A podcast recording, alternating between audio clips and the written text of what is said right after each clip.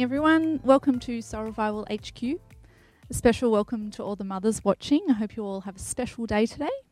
And for those who this day might be a bit difficult for, I hope this service brings some comfort to your soul. We'd love to know if you're watching, uh, so please like or comment on Facebook um, and share it as well. Well, I'm here with I'm Karen. I'm one of the pastors here, and I'm here with Barbara Hobson on the couch tonight uh, to talk, uh, find out a little bit more about Barbara. So, welcome, Barbara. Hello, welcome. Thank you. And because it's Mother's Day weekend, um, we thought we might focus some of the questions around your experience of mothering and motherhood. Mm-hmm. Um, but just to get started, because some who are um, joining us tonight uh, at um, this gathering may not know you, could Yep. you tell us a little bit about yourself, your family? Uh, okay, my name is Barbara. I have um, I became a Christian in my late teenage years in the in Germany in the Catholic Charismatic Renewal. I um, moved here to Australia about 25 years ago because I got married to an Australian man, and um, yeah, have been here for quite a long time. I have three teenage daughters. They're now 14, 16, and 18 years old. Um, when I was pregnant with my first child, my former husband he turned um, abusive, and a couple of years later, violent. So that was something that, of course, defined our family life and my mothering. Um, I work as international aircrew with Qantas, so at the moment I'm like everybody so else. at home, yeah. Yes, not going anywhere far. Um, yes, I've done that for nearly 25 years, and I hope I will be able, once this all is over, be able to do it for another 25 years because I really do love, love Yeah. really do love my job. Great. Yeah, Awesome. yeah. So thinking about motherhood, could you maybe reflecting back? Um, I know you've you've got three, um, some still at school. So can you tell us what has been maybe one of the most unexpected things uh, about being a mum? One of the more unexpected things I found that there you have three children and you feel like you're treating them the same. You have like the same um, theories on how you want to raise your children because once you have children, you very quickly are forced to decide how are you going to raise your children? Like what are the guiding principles that you're going to use? And um, I had like, for example, I wanted to raise my children that they, if I ask them something to do, like if I give direction, that they do it not because um, I have the power to potentially punch them in the head, but because um, we have a relationship of trust and love between us. um, that has worked with some much better than with others. So it's the same They're individuals. They're not just going to all do the same thing. Yes. So, Yeah. or um, who would have thought? or the concept that um, you know you do right. Uh, you, I, I want to teach them that they do the right thing because it's the right thing, and not because they fear the consequence or the punishment. Which I think is just a better way to be to train them to be like responsible adults when the time comes. Um, that also has worked with two significantly much better than with one. So I find that quite amazing that you can have the same.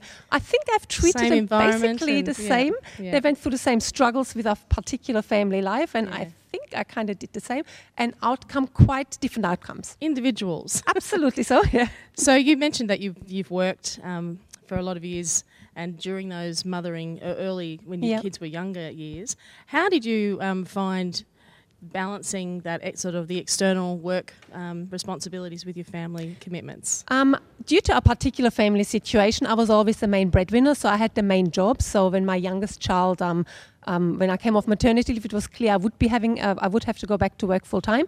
And back then, the trips were still longer. It could be anything from a day trip up to like still six, seven, eight nights away. And it was just clear I had to do it. There was no if or but. Um, the funny thing was the children did accept me going away. As much as they cried and didn't like it, they did accept me going away for work. That was just something they very quickly, even as young children, um, learned. However, anytime I wanted or would want to go out when they were at home whilst they were young, they not so- not so did happy. not accept. So it was just a clear thing for me. I do leave the house when I need to, and the kids understand even if they don't like it. Anything else, Bible study, anything else, where they would be home, I would not leave the house. Mm. I would either do things where they would come along, or I would, once everybody was in preschool, I could do things, but that was just the accepted priority just because that was yeah. So did you have a big running. support network around you then to help when you had to work, or how did you manage Um, that? for uh, once I went back full time, my former husband, whom I then still was married to, he was home most of the time. He studied on the side, so the kids were taken care of in terms of that somebody was Yeah. there in the house when I was Yeah. uh, when I was gone. And, and sometimes, um, and having three kids and working, um, you know, all of your time seems to get taken up. A lot of, you know, with just your general day to day stuff. How did you find? Well, how, what practices worked for you to maintain your spiritual life as a busy mum with young kids? Yeah, my spiritual life was just in those early years when I had the children really, really, really difficult because our family situation was just so difficult because it was vicious domestic violence right through my the early childhood years of the children. So that was interwoven in all my mothering and uh, all my spiritual life back in those years. Mm. And to be honest, it was really, really, really hard. Yeah. Like I struggled with God a lot, but my relationship with God was really, really difficult. I did not really often know where to turn. Due to this, our particular situation, I wasn't able to share with anyone for very, very many years. Mm. So that was a burden I carried mm. by myself. And on top of it, felt that God most of the time, you know, wasn't there, wasn't you know, I didn't feel supported. I mm. oftentimes just felt abandoned into the anguish of not being able to protect my children. Yeah. But in the end, in all that, there's nowhere else you can go. So I did come to the conclusion, like Simon Peter says, Lord, where else shall we go? Only yeah. you have the words, words of eternal life. life. Mm. So what, what did what did you find was helpful to obviously you're still a Christian, you've, you've yep weathered that really difficult, traumatic sort of period, what were some of the practices that kept you grounded and connected to God then? Um, I think very helpful it is if you're in really difficult situation, just to stick with what your head knows is the truth and act, accordingly, even though your heart may not be in it. So I kept mm. going to church. I, yeah, mm. I kept the structure of going to church. I kept the structure of. There wasn't much personal structured prayer time happening. However, I then just realized my anguished soul day in, day out about not being able to protect my children. That was my permanent prayer to God. Yeah. And so I that was just how it was lived out in those mm. days. But I would very much say stick to the structures that you know help, even if um, they may not feel like so by structures you mean prayer, going to church, yeah, keep doing absolutely. those things. Yeah. Yeah. And isn't it beautiful that when we're struggling, God's still hanging on tight to us? So, yes, yeah. even if you don't experience yeah. it. Yeah. Yeah. And then later on, um, when things were a bit more public and um, through the um, custody battle later, once I separated, I found it very important. I had a big, a relatively big, sorry, a relatively big group of people with whom I shared quite in detail what was happening mm. and with whom I could also rant and rave and like get my disappointment out how things were going out. And I fed off their faith. And I think that's a very important part when you go through difficult times that when you have no faith, you try to live and feed off other people around you that yeah, have the faith for you. with people yeah. that those two mm. things kind of yeah. carried me through those really difficult times. So looking back now, so you know, mothers have to be the you know font of all wisdom sometimes in our in our lives. As you look back um, from you know your position now, what do you wish you knew back then that you know now? I guess you know what's a piece of advice that you would share with your young self, your um, young mother self. It's actually I was a very confident young mother. I really was keen on having babies. I looked forward to having babies. And I, um, for me, I think not so much looking back, finding something I didn't know before, but things that I suspected back then. Now, 18 years later, my eldest is 18. I can say, yep, I think I was right, and it has turned out to be like that.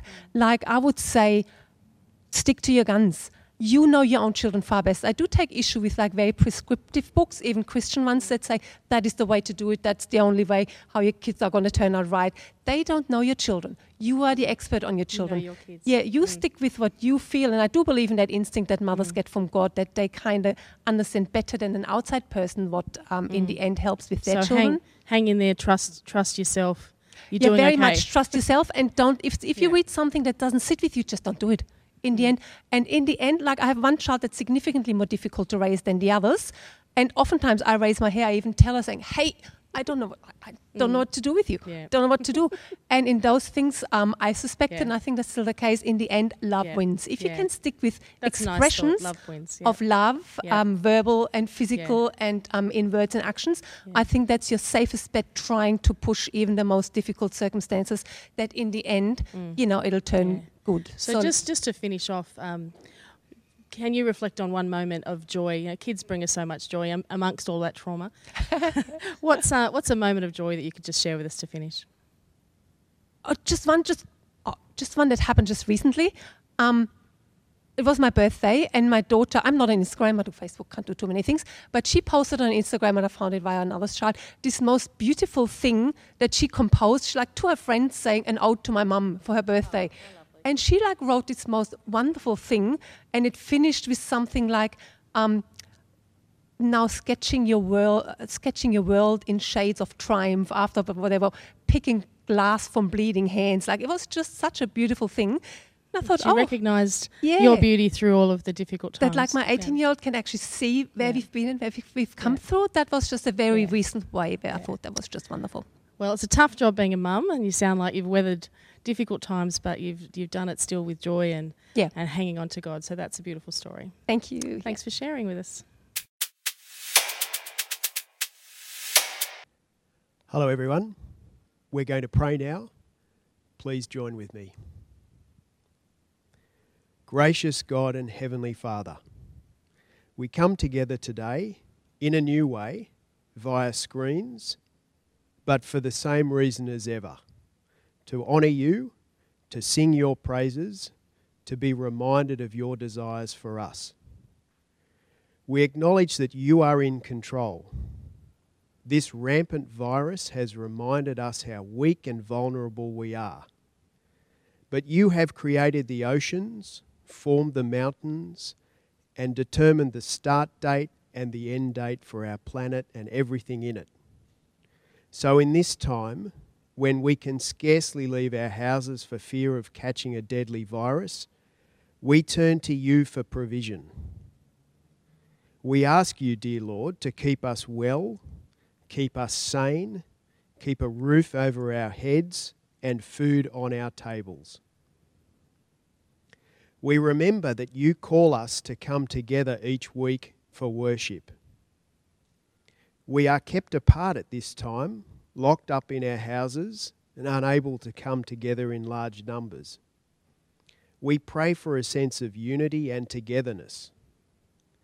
Help us to share the weekly rhythms of tuning into services on Facebook and to meet afterwards for a chat on Zoom.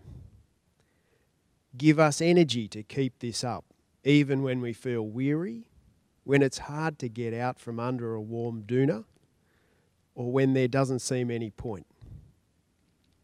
Help us to remember that you have called us to worship together each week and that we obey you when we answer your call. Today is the day when we traditionally celebrate our mothers. We give you thanks, Lord, for the mums who raised us, cared for us, taught, provided, comforted, encouraged, and cherished us. We remember and honour too all the significant older women who've played an important part in our lives. We pray that we can find words and gestures of love and thanks for our mums today. May today be a good day. We remember mums we have lost or are separated by distance or sickness. And we pray for blessings for all mums and an enduring relationship with you, Lord. We pray for our paid pastors as they lead us from an appropriate distance. Thank you for their imagination and versatility in developing online services, encouraging our Zoom catch ups, Bible studies, and other meetings. Give them rest and refreshment in the daily grind. And we also give thanks for our volunteer leaders, conducting engaging youth activities, contributing to services, late night meetings, reaching out to those who are sick and troubled. Encourage all who are doing your work as members of our loving community. We give you thanks for the continuing faithful generosity of members in a time of uncertainty and financial strain.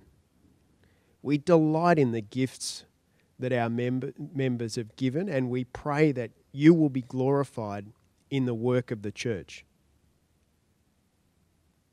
In the last few days, there are signs that the spread of the virus has moderated in our country.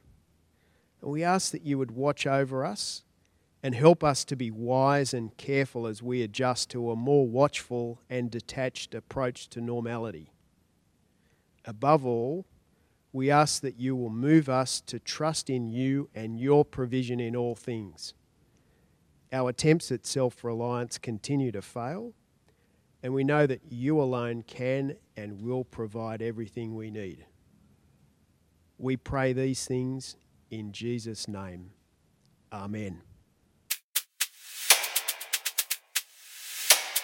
All right, we're going to hear from uh, God's word now. Um, we're looking today at Daniel chapter 3, and we're going to start from verse 13. Furious with rage, Nebuchadnezzar summoned Shadrach, Meshach, and Abednego. So these men were brought before the king, and Nebuchadnezzar said to them, Is it true, Shadrach, Meshach, and Abednego, that you do not serve my gods or worship the image of gold I have set up? Now, when you hear the sound of the horn, flute, zither, lyre, harp, pipe, and all kinds of music, if you are ready to fall down and worship the image I made, very good. But if you do not worship it, you will be thrown immediately into a blazing furnace. Then what God will be able to rescue you from my hand? Shadrach, Meshach, and Abednego replied to him, King Nebuchadnezzar, we do not need to defend ourselves before you in this matter. If we are thrown into the blazing furnace, the God we serve is able to deliver us from it, and he will deliver us from your majesty's hand. But even if he does not, we want you to know, your majesty, that we will not serve your gods or worship the image of gold you have set up. Then Nebuchadnezzar was furious with Shadrach, Meshach, and Abednego, and his attitude toward them changed. He ordered the furnace heated seven times hotter than usual and commanded some of the strongest soldiers in his army to tie up Shadrach, Meshach, and Abednego and throw them into the blazing furnace. So these men, wear, these men, wearing their robes, trousers, turbans, and other clothes, were bound and thrown into the blazing furnace. The king's command was so urgent and the furnace so hot that the flames of the fire killed the soldiers who took up Shadrach, Meshach, and Abednego. And these three men, firmly tied, fell into the blazing furnace. Then King Nebuchadnezzar leaped to his feet in amazement and asked his advisers, Weren't there three men that we tied up and threw into the fire? They replied, Certainly, Your Majesty. He said, Look, I see four men walking around in the fire, unbound and unharmed, and the fourth looks like a son of the gods. Nebuchadnezzar then approached the opening of the blazing furnace and shouted, Shadrach, Meshach, and Abednego, servants of the Most High God, come out, come here. So Shadrach, Meshach, and Abednego came out of the fire, and the satraps, prefects, governors, and royal advisers crowded around them. They saw that the fire had not harmed their bodies, nor was a hair of their head singed. Their robes were not scorched, and there was no smell of fire on them. Then Nebuchadnezzar said, Praise be to the God of Shadrach, Meshach, and Abednego, who sent his angel and rescued his servants. They trusted in him and defied the king's command, and were willing to give up their lives rather than serve or worship any god except their own God. Therefore, I decree that the people of any nation or language who say anything against the God of Shadrach, Meshach, and Abednego be cut into pieces and their houses turned into piles of rubble, for no other God can save in this way. Then the king promoted Shadrach, Meshach, and Abednego in the, in the province of Babylon. Well, hello, friends. It's great to be with you today. Um, my name's Paul, and it's my pleasure to be able to share God's word with you. We're going to be looking at um, Daniel chapter 3. So if you've got your Bibles open, keep them open because uh, we're going to be making reference to that as we go. That would be great. Well, um, sometimes it's nice to stand out from the crowd, is it not? I mean, to be thought of as special or exceptional. But actually, more often than not, we actually like to be part of the crowd. You know, we're herd animals, we like to stay safely tucked inside the herd. And actually, to stand out from the crowd can actually be not so nice. Um, I had a friend who was once invited to a fancy party, and uh, he was not uh, well versed in the etiquette of formal dress. And so when he saw the requirement black tie, he thought, great, I've only got one tie, and it's black. Well, you can imagine when he turned up to the party, as he opened the door and saw everyone there in their bow ties and dinner suits and ball gowns, he just wanted to disappear. Well, it's one thing to feel uncomfortable and embarrassment when you stand out from the crowd. It's quite another to be threatened with death. It sounds extreme, but it's happened all too often throughout history. And it's the threat of the story we've just read now.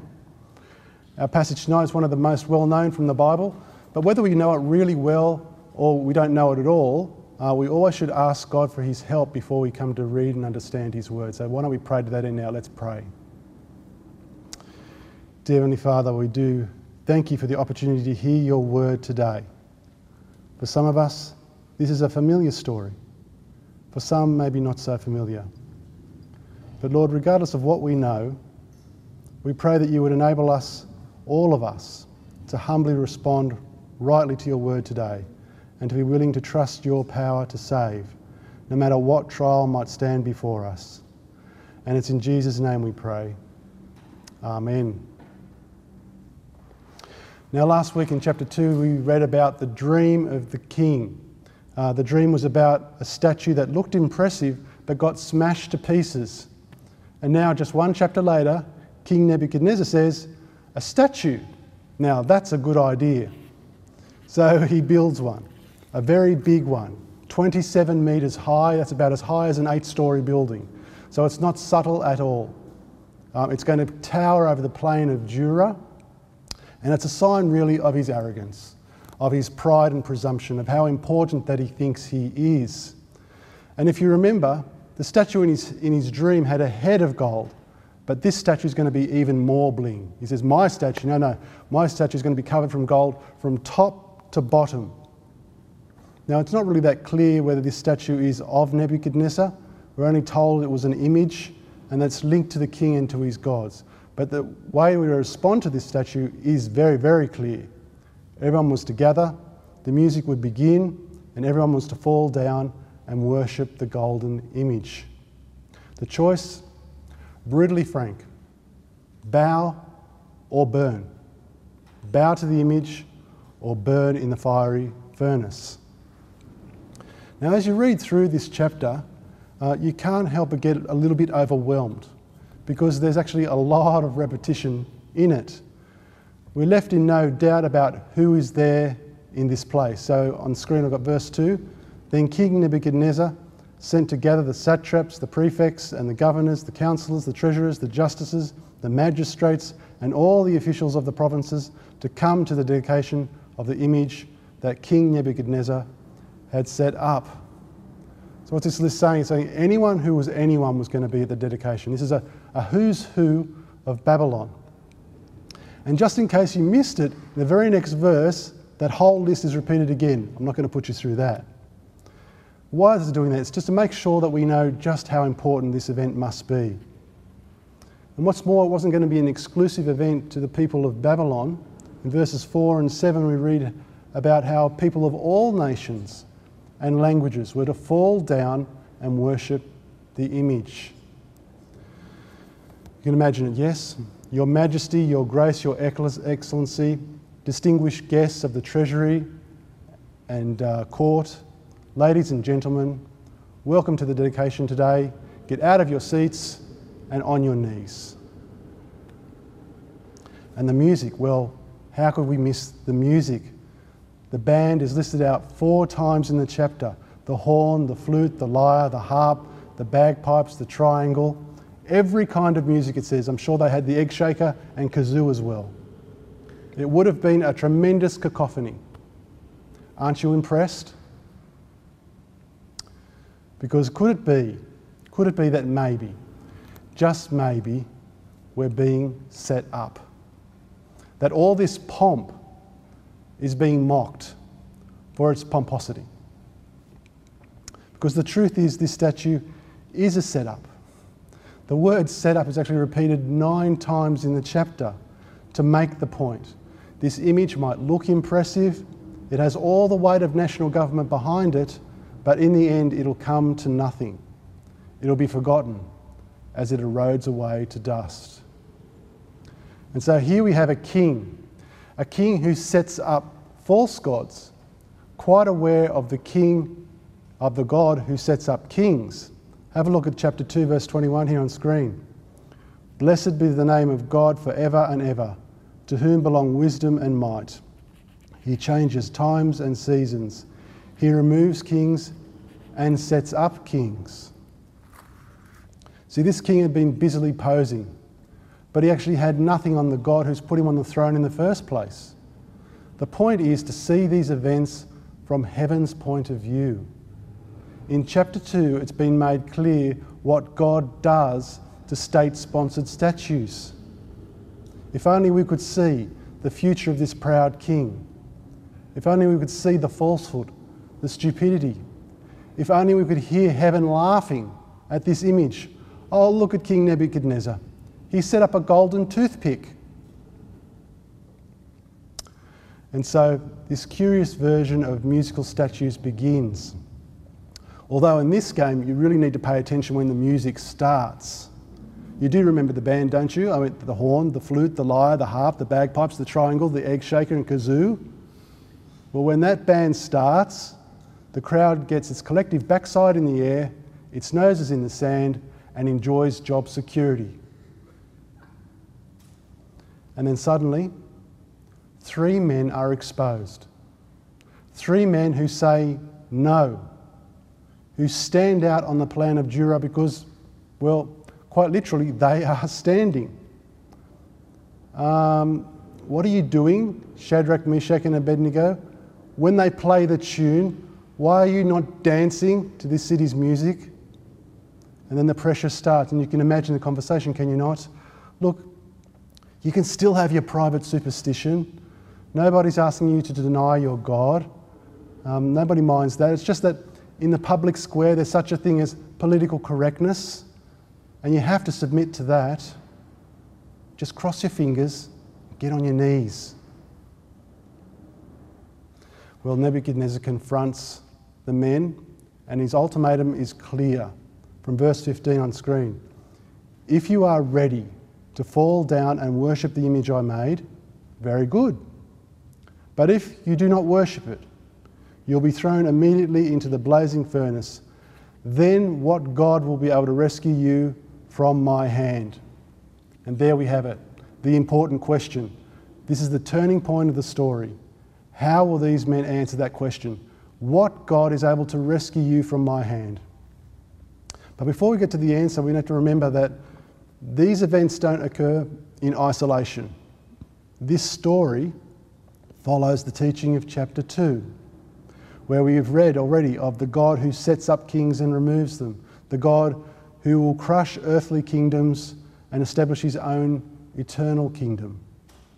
The question is now, the heat is on. The question is, can God deliver on this? Does he have the power to rescue his people? The answer is yes, he can. The story tells us that God is stronger, that He's stronger than all the world's might.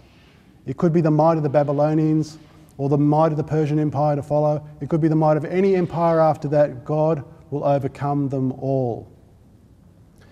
And the king's question in verse 15, well, it actually comes from a position of extreme arrogance. What God can save you from my hand, he says. No, you don't need to answer that. I already know the answer. No God will be able to answer, uh, rescue you from my hand. And the God of heaven looks down and says, Oh, Nebuchadnezzar, not even a furnace that's heated seven times hotter than usual is going to stand in my way from saving them, my people. And so, Shadrach, Meshach, Abednego are thrown into the furnace, but God intervenes. He shows that He can save like no one else. For God somehow through the fourth figure in the fire, is somehow present with his people, protecting them. Indeed, God's protection went so far that there was not even a sign that the men had been anywhere near fire. Have a look at verse 27 on the screen. They saw that the fire had not harmed their bodies, nor was a hair of their heads singed. Their robes were not scorched, and there was not even the smell of fire on them. And so Nebuchadnezzar's proud opposition to God does a 180 degree turn and now he changes it into praise. In verse 28, he declares, I've got it here on screen for you Praise be to the God of Shadrach, Meshach, and Abednego, who has sent his angel and rescued his servants. He himself answers the arrogant question of verse 15 What God is able to rescue you from my hand?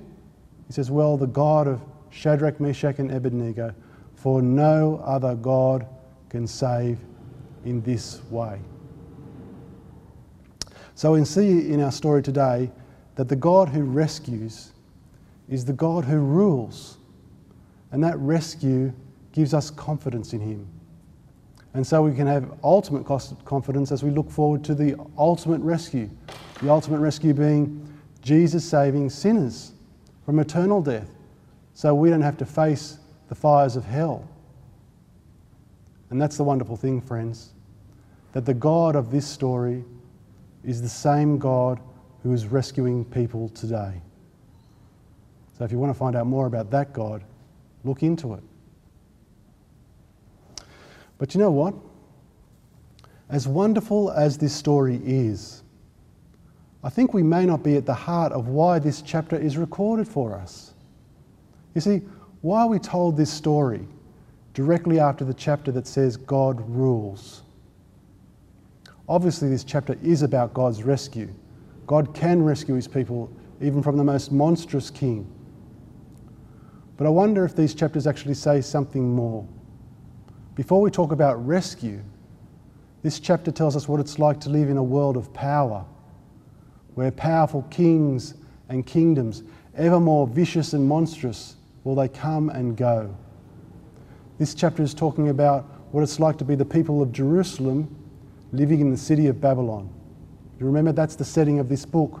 God's people have been exiled from God's city, from Jerusalem, and are now living in Babylon, a place that was set up in opposition to God. And so we've just read of the might of Babylon set against God's people. In this chapter, the state has got fire. In chapter 6, the state has got lion's teeth. And these flames and these teeth are set to devour God's faithful people. So I actually, wonder if before we get to rescue, this chapter is about endurance. God's people enduring the opposition of the anti God state, a state that is frightening, that's exceedingly strong, and set up in opposition to God's people. And that's a sad truth, is it not? It's been repeated all through, all through history, and many millions of God's people have died. They didn't get miraculously rescued. They were put to death because of their faith. So, what is it that actually Shadrach, Meshach, and Abednego say? Have a look at verse 17 here on the screen with me. They say to the king, If we are thrown into the blazing furnace, the God we serve is able to deliver us from it and he will deliver us from your majesty's hand. But even if he does not, we want you to know, your majesty, that we will not serve your gods or worship the image of gold that you have set up.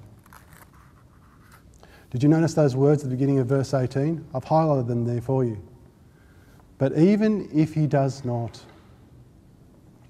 oh, our, our God is able to save us, they say, and we believe he'll save us.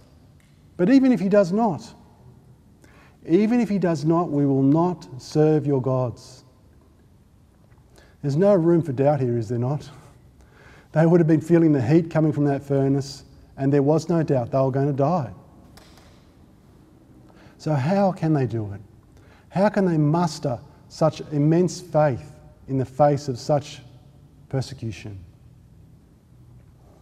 Well, this is how Jesus put it. Have a look here on the screen. Do not be afraid of those who kill the body but cannot kill the soul. Rather, be afraid of the one who can destroy both soul and body in hell.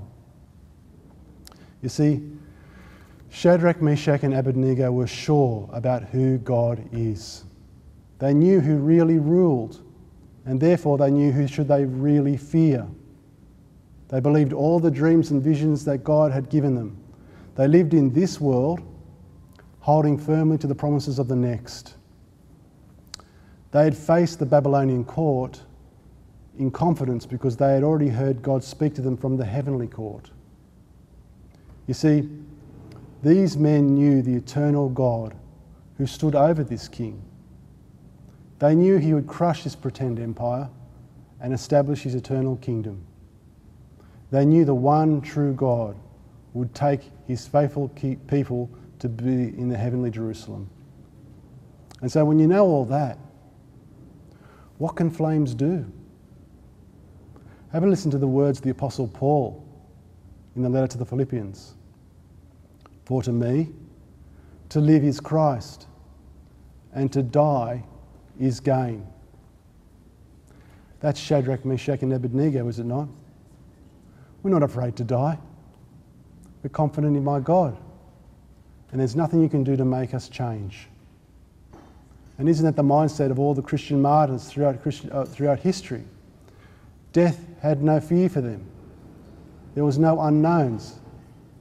It was just a doorway to go through to be with Jesus in heaven. May it be with us that we would have that same unwavering hope in our Lord and Saviour as we face opposition. I mean, obviously, the great thing is that today we're not living under the threat of death. But there's any number of things out there in our life that demand our worship. What is it for you? Is it career? Is it family? Is it material, uh, material comfort? Social acceptance? You see, when the music of this world plays, we ought to think, think again if we should dance to it, knowing that a follower of Jesus is not of this world. We hold firmly to the promise of our heavenly home. Let's pray. Dear God, we do declare that you are indeed King of kings and Lord of lords. We thank you for the faithful example of your people throughout the ages that have modelled an unwavering hope and faith, even in the face of unimaginable persecution. Lord, please forgive us for the times we fail, when we bow to worldly things that demand our worship. Please strengthen us, Lord, to be like Shadrach, Meshach, and Abednego, to live lives that demonstrate our trust in the promise of our eternal heavenly home. Amen. Thanks for joining us today. We're hopefully counting down to when we can meet um, again together physically, but for now we have the chance to meet over Zoom. Uh, you can find the meeting details on the Pulse app or let us know and we can help you to connect. If you're a Bible whiz, you may have picked up the way that Daniel uh, chapter 3 and Jan- Daniel chapter 6 uh, mirror one another. Uh, Paul has wonderfully brought Daniel 3 to us this morning, and Jai will be preaching on Daniel chapter 6 this afternoon uh, at our Woolooware gathering if you'd like to have a listen. Have a wonderful day, everyone. May we all this week trust in and rely on God as He's always faithful to us. Take care.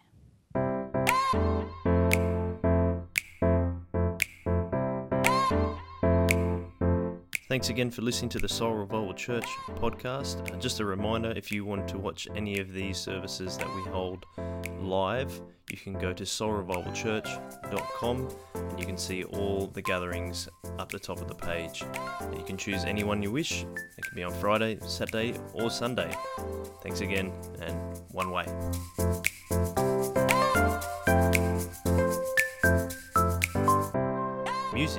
Okay by Ixon.